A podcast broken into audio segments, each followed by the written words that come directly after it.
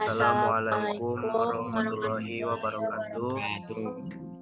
Pada saat kali ini, kelompok Majapahit akan melakukan podcast tentang Kerajaan Majapahit. Namun karena adanya pandemi kali ini, kami melakukan podcast podcast di Zoom Meet seperti ini. Namun itu pun tidak akan menjadi penghalang kami untuk melakukan podcast kali ini. Pada saat kali ini, Kerajaan Majapahit, kelompok kelompok Majapahit akan menjelaskan tentang bagian-bagian dari Majapahit Kerajaan Majapahit, yaitu meliputi pengertian Kerajaan Majapahit, sistem pemerintahan Kerajaan Majapahit, sistem ekonomi Kerajaan Majapahit, sistem agama Kerajaan Majapahit, perkembangan sastra dan budaya Kerajaan Majapahit, sistem sosial Kerajaan Majapahit, dan barang peninggalan Kerajaan Majapahit. Dimulai dari pengertian, Majapahit adalah sebuah kerajaan yang berpusat di Jawa Timur Indonesia yang pernah berdiri sekitar abad ke-14 Masehi hingga abad ke-15 Masehi. Kerajaan ini mencapai puncak kejayaannya menjadi kerajaan raya yang menguasai wilayah yang luas sebenarnya pada masa kekuasaan Hayam Wuruk yang berkuasa dari tahun 1350 hingga 1389. Kerajaan Majapahit adalah kerajaan Hindu Buddha terakhir yang menguasai Nusantara dan dianggap sebagai kerajaan terbesar dalam sejarah Indonesia. Namun, Negara Kertagama kekuasaannya terbentang dari Jawa, Sumatera, Semenanjung, Malaya, Kalimantan, Filipina yaitu Kepulauan Sulu, Manila dari Saludung, lalu Sulawesi, Sulawesi, Papua dan lainnya. Oke, saatnya kita menanyakan kepada Safira tentang sistem pemerintahan Kerajaan Majapahit. Silakan.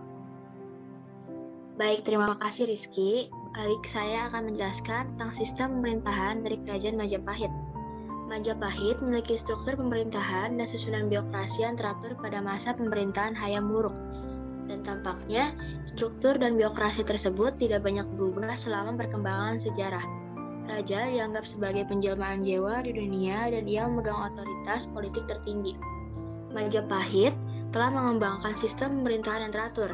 Raja memegang kekuasaan tertinggi. Dalam melaksanakan pemerintahan, raja dibantu oleh berbagai badan atau penjabat. Untuk menciptakan pemerintahan yang bersih dan berwibawa, dibentuklah badan peradilan yang disebut dengan saat Sabtopapati. Selain itu, disusun pula kitab hukum oleh Gajah Mada disebut Kitab Kutara Mawa, Kutara Manawa. Selanjutnya saya serahkan kepada Rizky. Hmm, baik, itulah sistem pemerintahan Majapahit. Sangat luar biasa sekali dari sistem pemerintahannya saja kita sudah tahu Kerajaan Majapahit itu kerajaan yang memiliki sistem pemerintahan yang sangat teratur. Juga kehidupan politik dan stabilitas nasional Majapahit pun terjamin berkat kepemimpinan Hayam Wuruk dan Gajah Mada. Baik, tadi kita telah mendengar sistem pemerintahan dari Kerajaan Majapahit. Selanjutnya kita akan mendengarkan tentang sistem ekonomi dan sistem agama Kerajaan Majapahit. Kepada Indra dipersilakan. Baik, kepada terima kasih kepada Rizky Baik, saya akan menjelaskan tentang sistem ekonomi dan sistem agama Kerajaan Majapahit. Sistem ekonomi Kerajaan Majapahit. Majapahit merupakan negara agraris sekaligus negara perdagangan. Majapahit memiliki pejabat negara perdagangan. Majapahit memiliki pejabat sendiri untuk mengurus pedagang dari India dan Tiongkok yang menetap di ibu kota kerajaan maupun berbagai tempat lain di wilayah Majapahit di Jawa. Menurut catatan Wang Tanjung, pedagang Tiongkok, komoditas ekspor Jawa pada saat itu ialah lada, garam, kain, dan burung. Kakatua, sedangkan komoditas impor adalah mutiara, emas, sutra, barang keramik, dan barang dari besi. Mata uang yang dibuat dari campuran perak, timah putih, timah hitam, dan tembaga. Selain itu, catatan dari Oriko, Oriko dan Pronero Biarawa Katolik Roma dari Italia yang mengunjungi Jawa Tengah pada tahun 1321 menyebutkan bahwa istana Raja Jawa penuh dengan perhiasan emas, perak, dan permata. Selanjutnya, sistem agama Kerajaan Majapahit. Pada zaman Raja Hayam Wuruk, mayoritas penduduk Kerajaan Majapahit di Nusantara memeluk agama Hindu, Buddha, atau ajaran Siwa Buddha. Meskipun ada pula yang masih menganut kepercayaan leluhur yakni kejawen atau animisme kepercayaan Siwa Buddha sudah sejak sudah ada sejak zaman Singasari abad 11. Kemulaan dianut di Nusantara pada zaman Majapahit yang telah berhasil menyatukan seluruh Nusantara dengan bineka tunggal Tahana Dharma Wangru. Tapi di bukti-bukti sejarah yang mengidentifikasi sudah ada elit masyarakat atau bangsawan Majapahit yang memeluk agama Islam pada abad ke-14. Bukti paling tua yang menunjukkan adanya orang Jawa yang memeluk Islam adalah batu nisan di pemakaman Truola dan Terayala di desa Sentono Rejo, Kecamatan Truola, Kabupaten Mojokerto, Jawa Timur. Pemakaman tersebut letaknya di ibu kota Kerajaan Majapahit. Segitu saja. Oke, baik. Luar biasa dan mendirikan sekali ya. Raja Hayam Wuruk itu sangat memperhatikan rakyatnya. Sehingga rakyat Majapahit hidup aman dan tentram. Dan juga mayoritas penduduk kerajaan Majapahit yang memiliki wilayah amat luas di Nusantara memeluk agama Hindu, Buddha, atau ajaran siswa Buddha. Meskipun ada pula yang masih mengalami kepercayaan leluhur yakni kejawen atau animisme. Oke, kita sudah mendengar tentang sistem ekonomi dan agama sistem agama kerajaan Majapahit. Lalu selanjutnya saya yang akan menjelaskan tentang perkembangan sastra dan budaya kerajaan Majapahit. Baik, kita mulai dari pada zaman pemerintahan Hayam Wuruk, bidang sastra mengalami kemajuan. Karya sastra yang paling terkenal pada zaman Majapahit adalah kitab Nagara Kertagama. Kitab ini ditulis oleh Empu Parapanca pada tahun 1365 Masehi.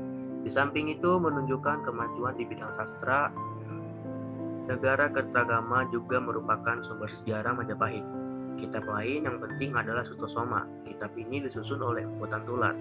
Kitab Sutosoma, kitab Sutosoma itu membuat kata-kata yang sekarang menjadi semboyan negara Indonesia, yakni Bhinneka Tunggal Ika. Di samping itu, Empu Tantular juga menulis kitab Arjuna Wiwaha.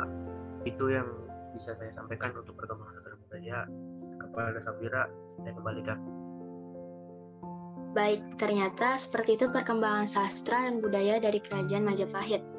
Dan juga kita tahu ada banyak karya sastra yang terkenal dari zaman kerajaan Majapahit, dan yaitu ada kitab Nagara Kertagama dan kitab Arjuna Wiha, Wiwawaha. Saya persilahkan kepada Rizky. Baik, selanjutnya kita juga akan mendengar dari penjelasan sistem sosial dan barang peninggalannya. Kepada Safira, lanjutkan. Baik, saya akan menjelaskan tentang sistem sosial dan barang-barang peninggalan dari Kerajaan Majapahit. Dalam kehidupan sosial, masyarakat Kerajaan Majapahit mengenal sistem kasta seperti di India, karena kerajaan ini bercorak Hindu. Namun sistem kasta di Kerajaan Majapahit hanya bersifat teoritis saja dalam kehidupan istana. Seperti yang kita ketahui, terdapat empat kasta, yaitu Brahmana, Satria, Waisya, dan Sudra. Namun terdapat golongan lain, di luar lapisan tersebut, yaitu Kandala, Melka, dan Tuka. Golongan tersebut merupakan orang-orang terbawah dari lapisan sosial masyarakat di Kerajaan Majapahit. Brahmana adalah kaum pendeta, kesatria merupakan keturunan raja atau pewaris raja, Waisya terdiri dari pedagang dan orang-orang yang menggeluti bidang pertanian dan peternakan, sedangkan kaum Sudra adalah budak.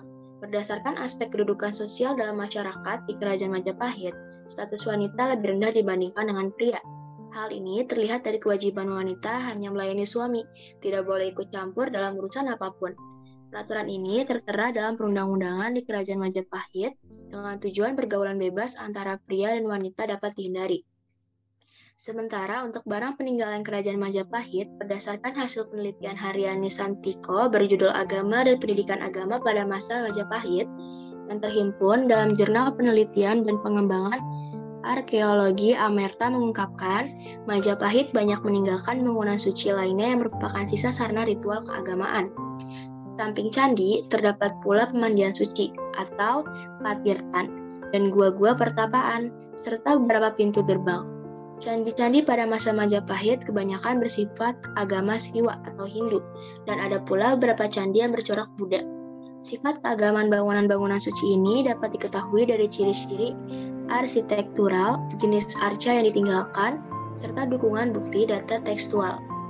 Contoh candi peninggalan Majapahit yaitu seperti Candi Brahu, Candi Pari, Candi Surawana, Candi Wringin Beranjang, Candi Minak Jinggo, Candi Rimbi, Candi Kedato Desa Ngetos, dan lain-lain.